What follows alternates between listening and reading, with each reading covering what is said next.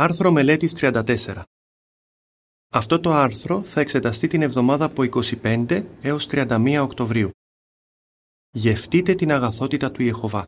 Πώς; Θεματικό εδάφιο. Γευτείτε και δείτε ότι ο Ιεχωβά είναι αγαθός. Ευτυχισμένος είναι ο άνθρωπος που καταφεύγει σε Αυτόν. Ψαλμός 34.8 Ύμνος 117 Η ιδιότητα της αγαθότητας Περίληψη Ο Ιεχωβά είναι η πηγή της αγαθότητας. Παρέχει καλά πράγματα σε όλους, ακόμα και στους πονηρούς. Αλλά χαίρεται ιδιαίτερα να κάνει καλά πράγματα για τους πιστούς λάτρεις του. Σε αυτό το άρθρο θα δούμε πώς εκδηλώνει ο Ιεχωβά την αγαθότητά του στους υπηρέτες του. Θα εξετάσουμε επίσης πώς εκείνοι που επεκτείνουν τη διακονία τους μπορούν να γευτούν την αγαθότητα του Ιεχωβά με ιδιαίτερο τρόπο. Παράγραφοι 1 και 2. Ερώτηση. Σύμφωνα με το εδάφιο Ψαλμός 34.8, πώς μπορούμε να μάθουμε για την αγαθότητα του Ιεχωβά; Φανταστείτε ότι σας προσφέρουν να φάτε κάτι που δεν έχετε ξαναδοκιμάσει ποτέ.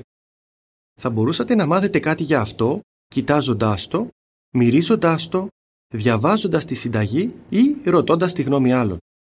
Ωστόσο, ο μόνος τρόπος για να βεβαιωθείτε αν σας αρέσει είναι να το δοκιμάσετε οι ίδιοι. Μπορούμε να μάθουμε κάτι για την αγαθότητα του Ιεχωβά διαβάζοντας τη γραφή και τις εκδόσεις μας, καθώς επίσης ακούγοντας άλλους να μιλούν για τις ευλογίες που έχουν λάβει από εκείνον. Αλλά θα καταλάβουμε πραγματικά πόσο αγαθός είναι ο Ιεχωβά όταν γευτούμε την αγαθότητά του οι ίδιοι. Το εδάφιο Ψαλμός 34.8 αναφέρει «Γευτείτε και δείτε ότι ο Ιεχωβά είναι αγαθός. Ευτυχισμένος είναι ο άνθρωπος που καταφεύγει σε Αυτόν». Δείτε ένα παράδειγμα. Α υποθέσουμε ότι θέλουμε να αναλάβουμε κάποια μορφή ολοχρόνιας διακονίας, αλλά για να πετύχουμε αυτόν τον στόχο, χρειάζεται να απλοποιήσουμε τη ζωή μας. Ίσως έχουμε διαβάσει πολλές φορές την υπόσχεση του Ιησού ότι αν βάζουμε πρώτα τα συμφέροντα της βασιλείας, ο Ιεχωβά θα μας παρέχει ό,τι χρειαζόμαστε πραγματικά. Αλλά δεν έχουμε ποτέ γευτεί την εκπλήρωση αυτής της υπόσχεσης προσωπικά. Παρ' όλα αυτά, δείχνοντας πίστη στην υπόσχεση του Ιησού, περιορίζουμε τα έξοδά μας μειώνουμε την εργασία μας και επικεντρωνόμαστε στη διακονία μας. Καθώς το κάνουμε αυτό, μαθαίνουμε από πρώτο χέρι ότι ο Ιεχωβά όντως φροντίζει για τις ανάγκες μας. Γευόμαστε την αγαθότητα του Ιεχωβά προσωπικά. Παράγραφος 3. Ερώτηση. Σε αρμονία με τα εδάφια Ψαλμός 16, 1 και 2, ποιοι γίνονται αποδέκτες της αγαθότητας του Ιεχωβά; Ο Ιεχωβά είναι αγαθός προς όλους, ακόμα και προς εκείνους που δεν τον γνωρίζουν. Ψαλμός 145.9 Αλλά ιδίω εκείνοι που αγαπούν τον Ιεχωβά και τον υπηρετούν ολόψυχα λαβαίνουν πολλές ευλογίες από εκείνον. Τα εδάφια Ψαλμός 16.1 και 2 αναφέρουν «Προστάτεψέ με, Θεέ, γιατί έχω καταφύγει σε εσένα. Εγώ είπα στον Ιεχωβά, εσύ ο Ιεχωβά, η πηγή κάθε αγαθότητας για εμένα». Προσέξτε μερικούς μόνο τρόπους με τους οποίους ωφελούμαστε από την αγαθότητα του Ιεχωβά. Παράγραφος 4. Ερώτηση. Πώς δείχνει ο Ιεχωβά την αγαθότητά του σε εκείνους που αρχίζουν να τον πλησιάζουν; Κάθε φορά που εφαρμόζουμε όσα μαθαίνουμε από τον Ιεχωβά, βλέπουμε τα καλά αποτελέσματα στη ζωή μας. Όταν μάθαμε για Αυτόν και τον αγαπήσαμε, μας βοήθησε να ξεπεράσουμε νοοτροπίες και συνήθειες που κάποτε μας αποξένωναν από εκείνον. Και όταν αφιερωθήκαμε στον Ιεχωβά και βαφτιστήκαμε, γευτήκαμε την αγαθότητά του ακόμα περισσότερο επειδή μας έδωσε αγαθή συνείδηση και μας έλκυσε σε στενή φιλία μαζί του. Παράγραφος 5. Ερώτηση. Πώς γευόμαστε την αγαθότητα του Ιεχωβά στη διακονία μας; Εξακολουθούμε να γευόμαστε την αγαθότητα του Ιεχωβά καθώς συμμετέχουμε στη διακονία. Μήπως είστε ντροπαλό άτομο; Πολλοί στον λαό του Ιεχωβά είναι. Ίσως προτού γίνετε υπηρέτης του Ιεχωβά, δεν μπορούσατε ποτέ να διανοηθείτε ότι θα χτυπούσατε την πόρτα ενός εντελώς άγνωστου ατόμου και θα του μεταδίδατε ένα δημοφιλές άγγελμα. Σήμερα όμως το κάνετε αυτό τακτικά. Μάλιστα, με τη βοήθεια του Ιεχωβά έχετε μάθει να απολαμβάνετε το έργο κηρύγματος. Έχετε νιώσει την υποστήριξη του Ιεχωβά με πολλούς τρόπους. Εκείνος σας βοήθησε να παραμείνετε ήρεμος όταν βρεθήκατε αντιμέτωπος με κάποιον εναντιούμενο. Επίσης, σας βοήθησε να θυμηθείτε ακριβώς το κατάλληλο εδάφιο όταν ένας οικοδεσπότης έδειξε ενδιαφέρον και σας έδωσε τη δύναμη να συνεχίσετε παρά την αδιαφορία στον τομέα. Παράγραφος 6. Ερώτηση. πώς αποτελεί η εκπαίδευση που παρέχει ο Ιεχωβά απόδειξη της αγαθότητάς του; Ο Ιεχωβά μας έχει δείξει επίσης την αγαθότητά του, εκπαιδεύοντάς μας για τη διακονία. Στη μεσοβδόμαδη συνάθρηση ακούμε καλά προετοιμασμένες ενδεικτικές συζητήσεις και παροτρινόμαστε να τις χρησιμοποιούμε στη διακονία. Στην αρχή, ίσως διστάζουμε λίγο να δοκιμάσουμε κάτι καινούριο, αλλά όταν το κάνουμε, ίσως διαπιστώνουμε ότι η καινούρια προσέγγιση είναι αποτελεσματική στον τομέα μας. Επίσης, στις συναθρήσεις και στις συνελεύσεις παροτρινόμαστε να συμμετέχουμε σε μορφές διακονίας που μπορεί να μην έχουμε ξαναδοκιμάσει ποτέ. Και πάλι αυτό σημαίνει να κάνουμε κάτι το οποίο δεν έχουμε συνηθίσει. Αλλά όταν το κάνουμε, δίνουμε στον Ιεχωβά κάτι να ευλογήσει. Α εξετάσουμε μερικές ευλογίες που προκύπτουν όταν δοκιμάζουμε καινούριους τρόπους για να δίνουμε στον Ιεχωβά το καλύτερο, ανεξάρτητα από τις περιστάσεις μας. Κατόπιν, θα δούμε τρόπους με τους οποίους θα μπορούσαμε να επεκτείνουμε τη διακονία μας. Ο Ιεχωβά ευλογεί εκείνους που εμπιστεύονται σε αυτόν. Παράγραφος 7. Ερώτηση. Ποια ευλογία λαβαίνουμε όταν προσπαθούμε να επεκτείνουμε τη διακονία μας; Πλησιάζουμε ακόμα περισσότερο τον Ιεχωβά. Προσέξτε το παράδειγμα ενός πρεσβυτέρου, του Σάμιουελ, ο οποίος υπηρετεί μαζί με τη σύζυγό του στην Κολομβία. Απολάμβαναν το σκαπανικό στην τοπική τους εκκλησία, αλλά ήθελαν να επεκτείνουν τη διακονία τους βοηθώντας μια εκκλησία που είχε μεγαλύτερη ανάγκη. Για να πετύχουν αυτόν τον στόχο έπρεπε να κάνουν κάποιες θυσίες. Εφαρμόσαμε το εδάφιο Ματθαίος 6.33 και σταματήσαμε τις περιττές αγορές, λέει ο Σάμιουελ. Αλλά το δυσκολότερο βήμα ήταν να αφήσουμε πίσω το διαμέρισμά μας. Ήταν σχεδιασμένο ακριβώς όπως το θέλαμε και δεν το χρωστούσαμε. Στο νέο του διορισμό διαπίστωσαν ότι μπορούσαν να ζήσουν μόνο με το ένα έκτο του προηγούμενου εισοδήματός τους. Έχουμε δει πόσο η Ιεχωβά οδηγεί τα βήματά μας και απαντάει στις προσευχές μας, λέει ο Σάμιουελ. Νιώθουμε την επιδοκιμασία του και την αγάπη του με τρόπους που δεν είχαμε γευτεί ποτέ προηγουμένως. Μπορείτε να επεκτείνετε τη διακονία σας με κάποιον τρόπο. Αν ναι, να είστε βέβαιοι ότι θα πλησιάσετε περισσότερο τον Ιεχωβά και ότι Εκείνος θα σας φροντίζει. Παράγραφος 8. Ερώτηση. Τι μαθαίνετε από αυτά που λένε ο Ιβάν και η Βικτόρια; Βρίσκουμε χαρά στην υπηρεσία μας. Προσέξτε τι λένε ο Ιβάν και η Βικτόρια, ένα αντρόγινο καπανέων στο Κυργιζιστάν. Κράτησαν τη ζωή τους απλή έτσι ώστε να μπορούν να προσφερθούν για οποιονδήποτε διορισμό, μεταξύ άλλων και για οικοδομικά έργα. Ο Ιβάν λέει «Δινόμασταν ολοκληρωτικά σε κάθε έργο. Αν και στο τέλος της ημέρας ήμασταν κουρασμένοι, είχαμε μια αίσθηση γαλήνης και ικανοποίησης, ξέροντας ότι είχαμε δαπανίσει τις δυνάμεις μας στο έργο της Βασιλείας. Επίσης, πηγή μεγάλης χαράς ήταν οι φιλίες που κάναμε και οι όμορφες αναμνήσεις που αποκτούσαμε. Παράγραφος 9. Ερώτηση. Τι έκανε μια αδελφή για να επεκτείνει τη διακονία της παρά τις δύσκολες περιστάσεις της και με ποιο αποτέλεσμα; Βρίσκουμε χαρά στην υπηρεσία του Ιεχωβά ακόμα και όταν οι περιστάσεις μας είναι δύσκολες. Για παράδειγμα, η Μιρέη, μια ηλικιωμένη χείρα στη Δυτική Αφρική, ήταν γιατρός. Όταν πήρε σύνταξη, άρχισε το σκαπανικό. Η Μιρέη έχει αρθρίτιδα σε προχωρημένο στάδιο και μπορεί να βγαίνει στο έργο από σπίτι σε σπίτι το πολύ μία ώρα κάθε φορά. Ωστόσο, μπορεί να αφιερώνει περισσότερο χρόνο στη δημόσια μαρτυρία.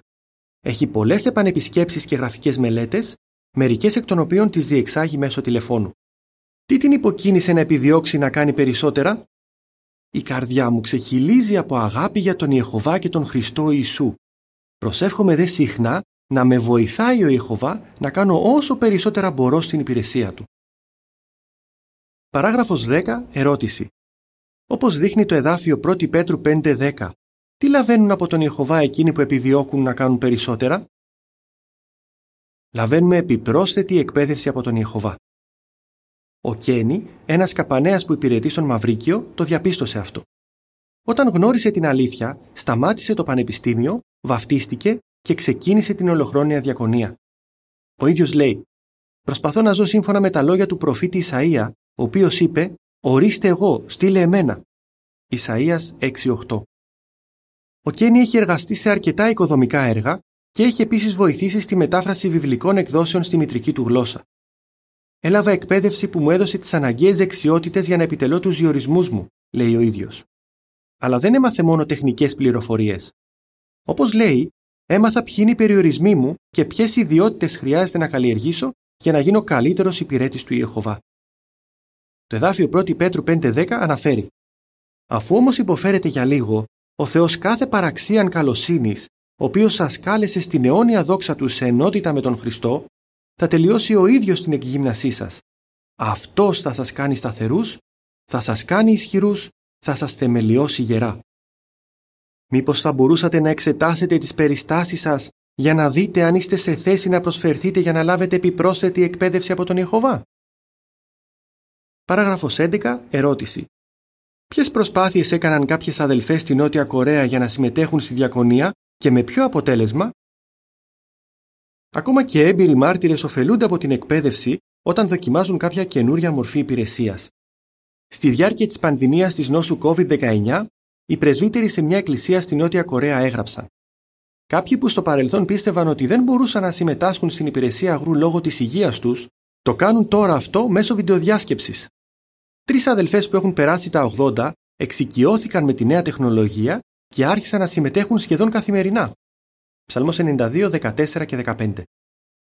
Θα θέλατε να επεκτείνετε τη διακονία σας και να γευτείτε την αγαθότητα του Ιεχωβά ακόμα περισσότερο. Δείτε κάποια βήματα που μπορείτε να κάνετε ώστε να πετύχετε αυτόν τον στόχο. Τα ακόλουθα αποτελούν περιγραφή της εικόνας του εξοφύλου, η οποία εξετάζεται σε συνδυασμό με την παράγραφο 11.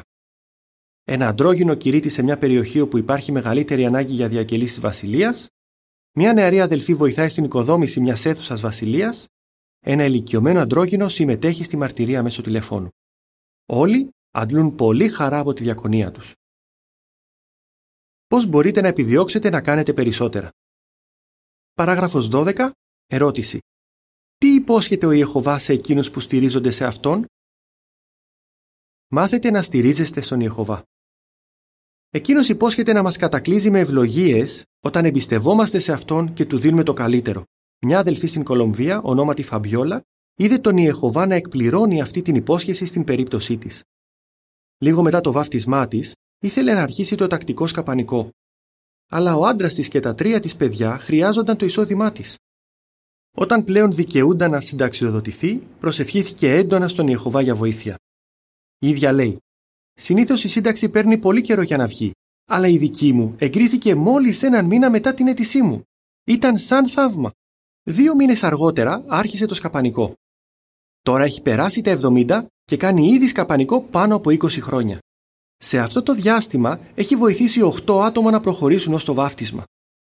Η ίδια λέει αν και κάποιες φορές νιώθω αδύναμη, ο Ιεχωβά με βοηθάει κάθε μέρα να τηρώ το πρόγραμμά μου. Παράγραφοι 13 και 14. Ερώτηση. Ποια παραδείγματα μπορούν να μας βοηθήσουν να εμπιστευόμαστε στον Ιεχωβά και να επιδιώκουμε να κάνουμε περισσότερα; Να ωφελείστε από το παράδειγμα ατόμων που στηρίχτηκαν στον Ιεχωβά. Η γραφή είναι γεμάτη παραδείγματα ατόμων που κατέβαλαν ένθερμες προσπάθειες στην υπηρεσία του Ιεχωβά. Σε πολλές περιπτώσεις, Εκείνοι οι υπηρέτε του Ιεχωβά έπρεπε να κάνουν το πρώτο βήμα προτού λάβουν ιδιαίτερες ευλογίες από εκείνον. Λόγου χάρη, ο Αβραάμ πρώτα έφυγε από τον τόπο του, αν και δεν ήξερε που πήγαινε, και κατόπιν τον ευλόγησε ο Ιεχωβά. Εβραίους 11.8 Ο Ιακώβ πρώτα πάλεψε με τον άγγελο και κατόπιν έλαβε μια ιδιαίτερη ευλογία. Όταν το έθνος του Ισραήλ ετοιμαζόταν να μπει στην υποσχεμένη γη, πρώτα πάτησαν οι ιερείς στον ορμητικό Ιορδάνη ποταμό και κατόπιν μπόρεσε ο λαός να τον διασχίσει. Η λεζάντα των εικόνων που εξετάζονται σε συνδυασμό με την παράγραφο 13 αναφέρει Πώς έδειξαν εμπιστοσύνη στον Ιεχωβά ο Αβραάμ και η Σάρα, ο Ιακώβ, καθώς και οι ιερείς που διέσχισαν τον Ιορδάνη ποταμό; Μπορείτε επίσης να ωφεληθείτε από το παράδειγμα μαρτύρων της σύγχρονης εποχής που στηρίχτηκαν στον Ιεχωβά και επιδίωξαν να κάνουν περισσότερα. Για παράδειγμα, ο Πέιτον και η σύζυγός του, η Νταϊάννα, διάβαζαν με ευχαρίστηση για αδελφούς και αδελφές που είχαν επεκτείνει την υπηρεσία τους στον Ιχοβά, όπως εκείνοι που περιγράφονται στη σειρά άρθρων πρόσφεραν πρόθυμα τον εαυτό τους. Ο Πέιτον λέει: Όταν διαβάζαμε τις εμπειρίες τους, νιώθαμε σαν να βλέπαμε κάποιον να απολαμβάνει ένα νόστιμο γεύμα.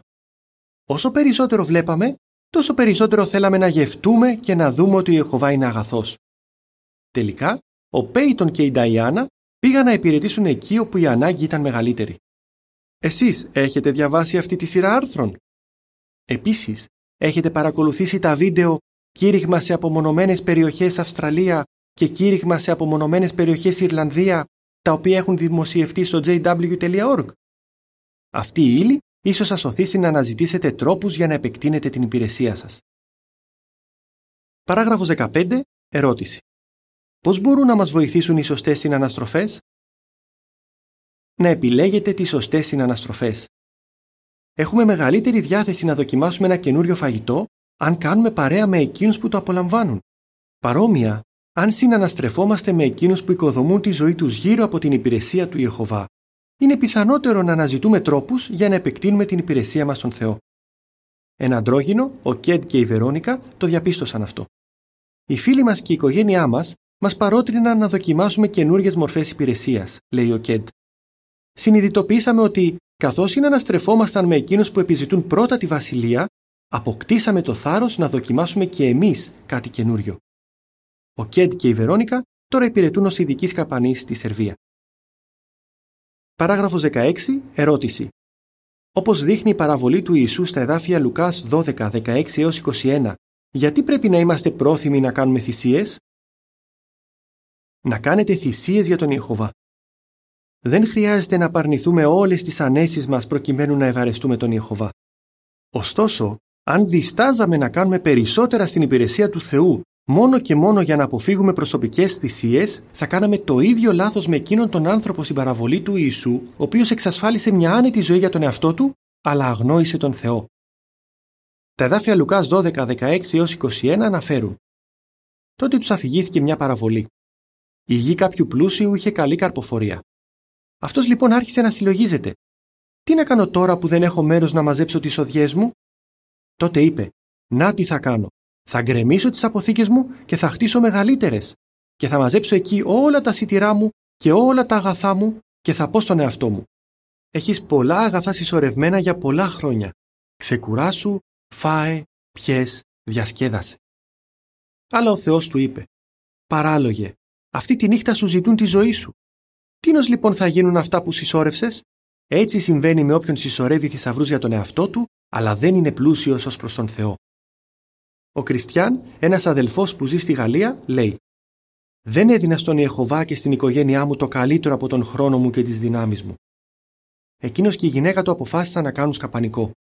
Αλλά για να πετύχουν τον στόχο τους, έπρεπε να αφήσουν τις δουλειές τους. Προκειμένου να συντηρούν τον εαυτό τους, ξεκίνησαν μια μικρή επιχείρηση καθαρισμών και έμαθαν να είναι ικανοποιημένοι με λιγότερα. Άξιζε η θυσία τους. Ο Κριστιαν λέει «Η διακονία μας είναι πιο ουσιαστική τώρα και έχουμε τη χαρά να βλέπουμε τους σπουδαστές μας και τους ενδιαφερομένους μας να μαθαίνουν για τον Ιεχωβά. Παράγραφος 17. Ερώτηση.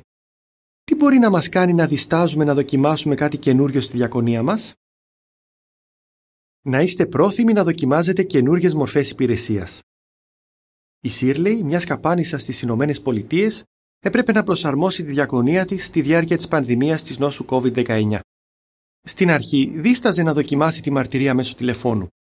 Από τη στιγμή όμως που έλαβε εκπαίδευση στη διάρκεια της επίσκεψης του επισκόπου περιοχής, άρχισε να συμμετέχει σε αυτή τη μορφή μαρτυρίας τακτικά. Όπως λέει η ίδια, στην αρχή με τρόμαζε, αλλά τώρα μου αρέσει πολύ. Βρίσκουμε περισσότερους ανθρώπους από ό,τι στο έργο από σπίτι σε σπίτι. Παράγραφος 18. Ερώτηση. Τι μπορεί να μας βοηθήσει να αντιμετωπίσουμε τις δυσκολίες μας καθώς προσπαθούμε να επεκτείνουμε τη διακονία μας; Φτιάξτε σχέδιο και αναλάβετε δράση. Όταν αντιμετωπίζουμε δυσκολίες, κάνουμε προσευχή και χρησιμοποιούμε όσο καλύτερα μπορούμε την ικανότητα σκέψης μας για να φτιάξουμε ένα σχέδιο δράσης. Η Σόνια, που υπηρετεί ως τακτικής σκαπάνισσα σε έναν όμιλο της Ρωμανής στην Ευρώπη, λέει «Μου αρέσει να γράφω τα σχέδιά μου σε χαρτί και βάζω αυτό το χαρτί κάπου που θα μπορώ να το βλέπω. Πάνω στη συρταριέρα μου έχω μια ζωγραφιά με μια διασταύρωση. Όταν πρέπει να πάρω κάποια απόφαση, κοιτάζω αυτή τη διασταύρωση και σκέφτομαι σε ποια κατεύθυνση θα με οδηγήσει η απόφασή μου. Η Σόνια προσπαθεί να διατηρεί θετική άποψη για τις δυσκολίες της. Όπως λέει η ίδια, κάθε καινούργια κατάσταση μπορεί να είναι είτε σαν τείχος που με περιορίζει, είτε σαν γέφυρα που με βοηθάει. Εξαρτάται από τη στάση μου. Παράγραφος 19. Ερώτηση. Ποια πρέπει να είναι η απόφασή μας; Ο Ιεχωβά μας ευλογεί με πολλούς τρόπους.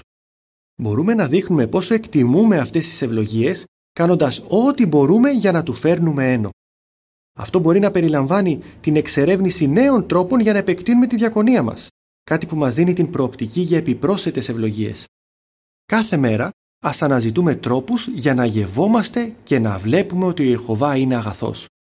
Τότε θα είμαστε σαν τον Ιησού, ο οποίος είπε «Η τροφή μου είναι να κάνω το θέλημα εκείνου που με έστειλε και να τελειώσω το έργο του». Ιωάννης 4.34 Θυμάστε; Τι πρέπει να κάνουμε προκειμένου να γευόμαστε την αγαθότητα του Ιεχωβά με ιδιαίτερο τρόπο; Πώς δείχνει ο Ιεχωβά την αγαθότητά του σε εκείνους που επιδιώκουν να κάνουν περισσότερα; Τι μπορεί να μας βοηθήσει να επιδιώξουμε να κάνουμε περισσότερα στην υπηρεσία του Ιεχωβά; Ύμνος 80 Γευτείτε και δείτε ότι ο Ιεχωβά είναι αγαθός. Τέλος του άρθρου.